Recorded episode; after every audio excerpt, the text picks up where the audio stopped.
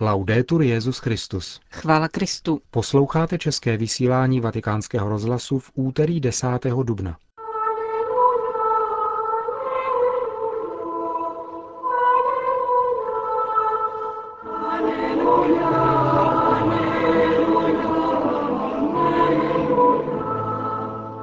Velikonoce ve světě. Hlavní kandidáti na francouzského prezidenta se hlásí ke katolicismu. Předsedovi italské biskupské konference arcibiskupovi Baňáskovi je vyhrožováno smrtí. To jsou hlavní témata našeho dnešního spravodajského pořadu, ke kterému vám přejí příjemný poslech Johana Bromková a Milan Glázer.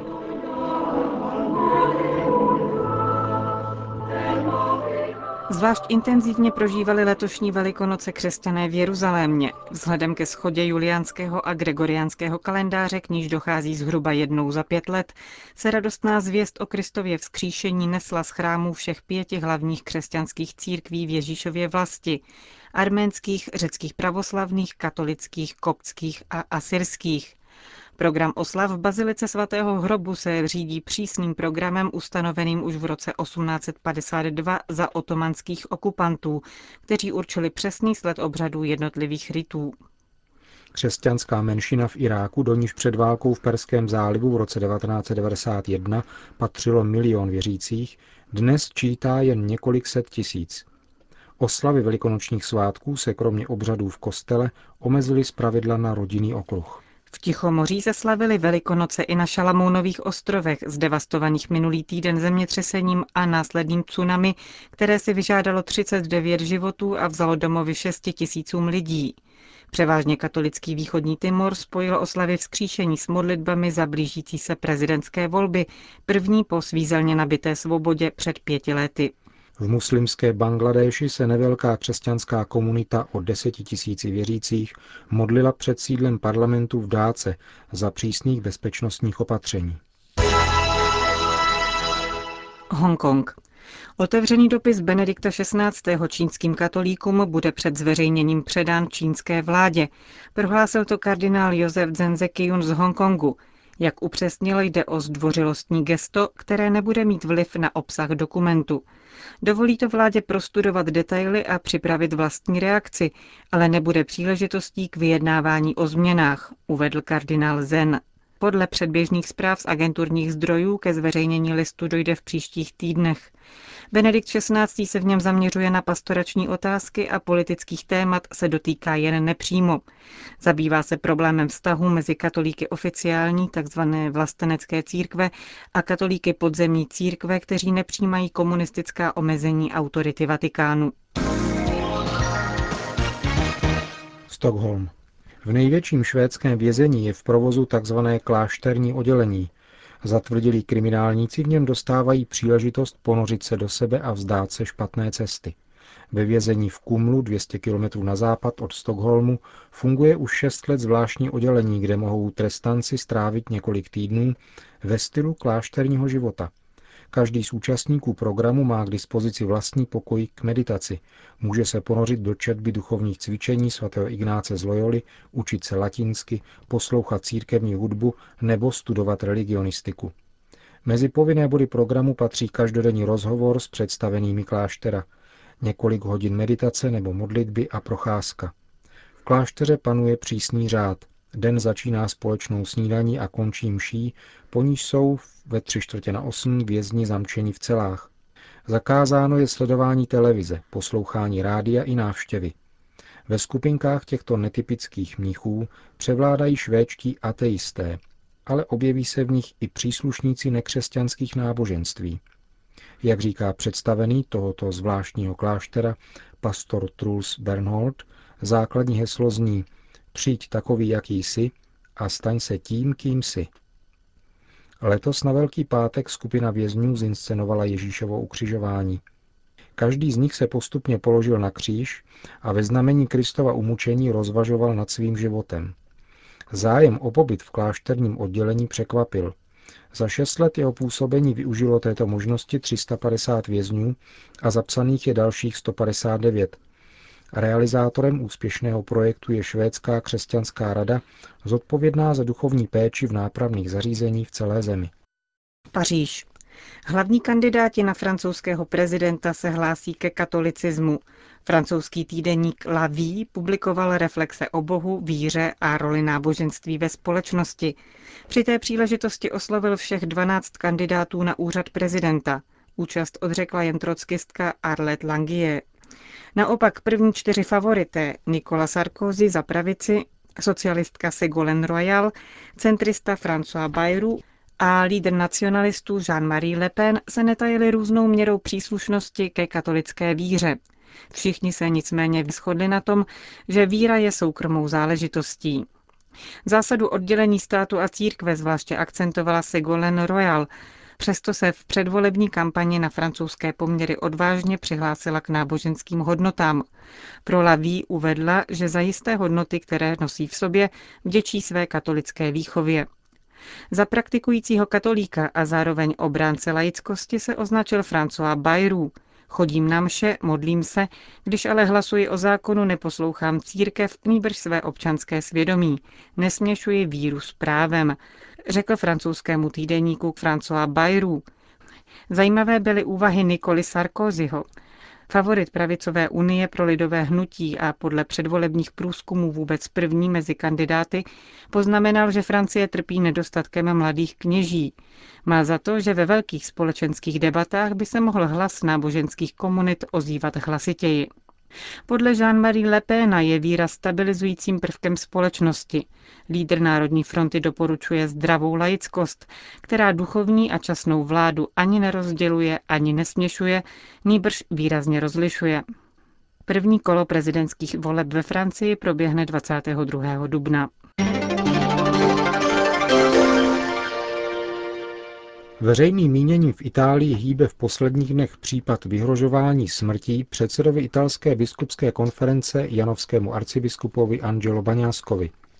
Nápisy Baňásko styč se, později Dej si pozor Baňásko, stále fičí ostrý vítr, ba dokonce smrt Baňáskovi na Janovské katedrále svatého Vavřince nejsou tak docela anonymní. Červeně nastříkané nápisy jsou podepsány srpem a kladivem a pěticípou hvězdou symboly teroru, který je dobře znám nejenom u nás. V Itálii to byl právě levicový terorismus, nechvalně proslulý pod jménem Rudé brigády, jejíž oběťmi byli v 70. letech dokonce italský premiér Aldo Moro a dalších několik stovek italských občanů, z nichž posledním byl poradce premiéra Dalemi, profesor práva na univerzitě La Sapienza Massimo D'Antona v roce 1999. Nelze se proto divit, že italská policie přidělila předsedovi italské biskupské konference osobní ochránku, která je doprovázela a byla přítomna i v kostele při velikonoční liturgii. A proč to všechno? V souvislosti s návrhem zákona o právním statutu homosexuálního soužití totiž italští biskupové vyslovili svůj názor na věc. Nic překvapivě nového, jen známé argumenty o výjimečném postavení právní instituce rodiny, která je založena na manželském svazku muže a ženy a která je základem společnosti, jak to stojí také v ústavě. To, co zřejmě vyvolalo extrémní reakci, bylo vyjádření arcibiskupa Baňáska v jednom rozhlasovém vystoupení, kde řekl, že mravní principy nelze ředit, protože touto cestou by nakonec zmizely důvody třeba i proti legalizaci pedofilní úchylky. Policie ani arcibiskup sám tuto situaci sice nevidí ani v nejmenším nějak dramaticky, ale důvod k určitému zamyšlení tu je. Italský sociolog Sabino Aquaviva pro vatikánský rozhlas odpověděl na několik otázek, z nichž první se týkala kořenů antiklerikální intolerance v Itálii. Víme, že v Evropě mezi léty 1700 až 1800 byl antiklerikalismus silně rozšířen a byl vnímán jako boj sil, považovaný za liberální, za jinou společnost. Tyto jevy, jak víme, postupem doby přijímaly často i násilné formy. Mísí se tady vždycky ideologické, politické, filozofické a protináboženské faktory. Výchova k toleranci je obtížný proces a v naší společnosti jsme bohužel skutečné tolerance dosud nedosáhli. Dnešní společnost roku 2007 prohlašuje sebe samu za liberální. Proč tedy papežova slova, nebo v tomto případě slova pastýřů italské církve, vzbuzují takový odpor?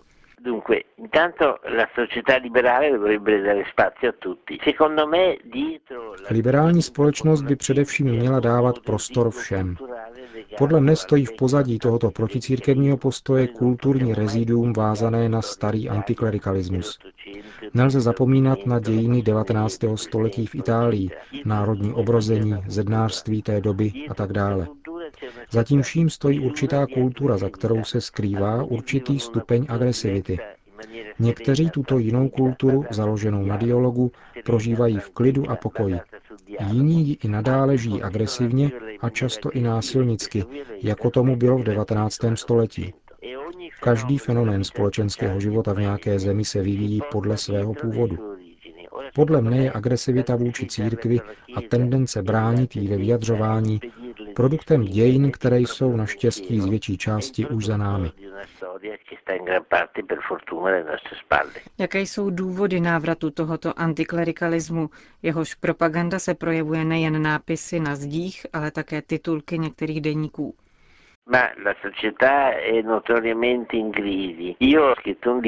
Je notoricky známo, že společnost je v krizi. Na toto téma jsem napsal knihu Zatmění Evropy, dekadence a konec jedné civilizace. Podle mne hodnoty, na kterých se zakládala, ať už byly částečně náboženské, anebo vůbec ne, čili laické, podléhají dnes hluboké krizi. Změnil se proto paradoxně také způsob bytí lajkem. Tendence bránit někomu ve vyjadřování vlastního názoru jenom proto, že je prostě odlišný od mého, je jeden z fenoménů, který určitě vždycky existoval. V naší společnosti by však existovat neměl. A neexistoval by, kdyby tato společnost měla soustavu pevných hodnot, o které by bylo možné se opřít.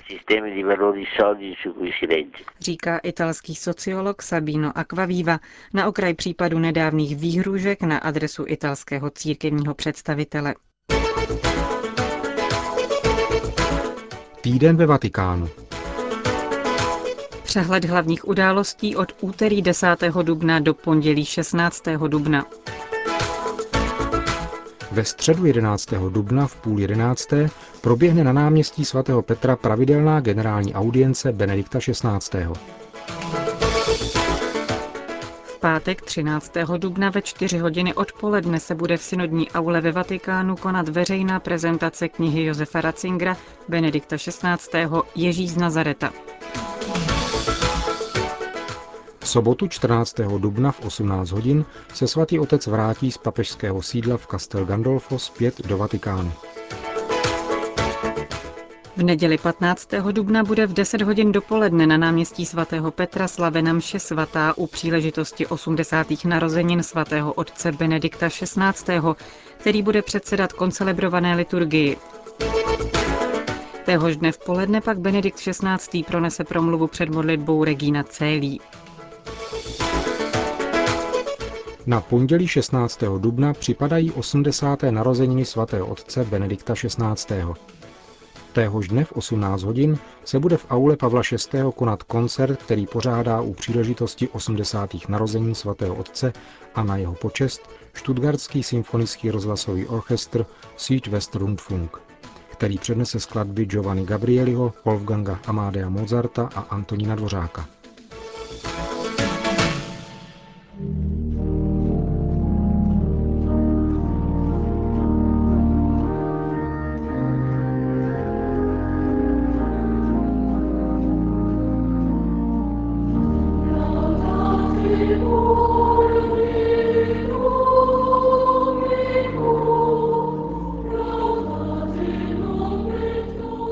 Končíme české vysílání vatikánského rozhlasu. Chvála Kristu.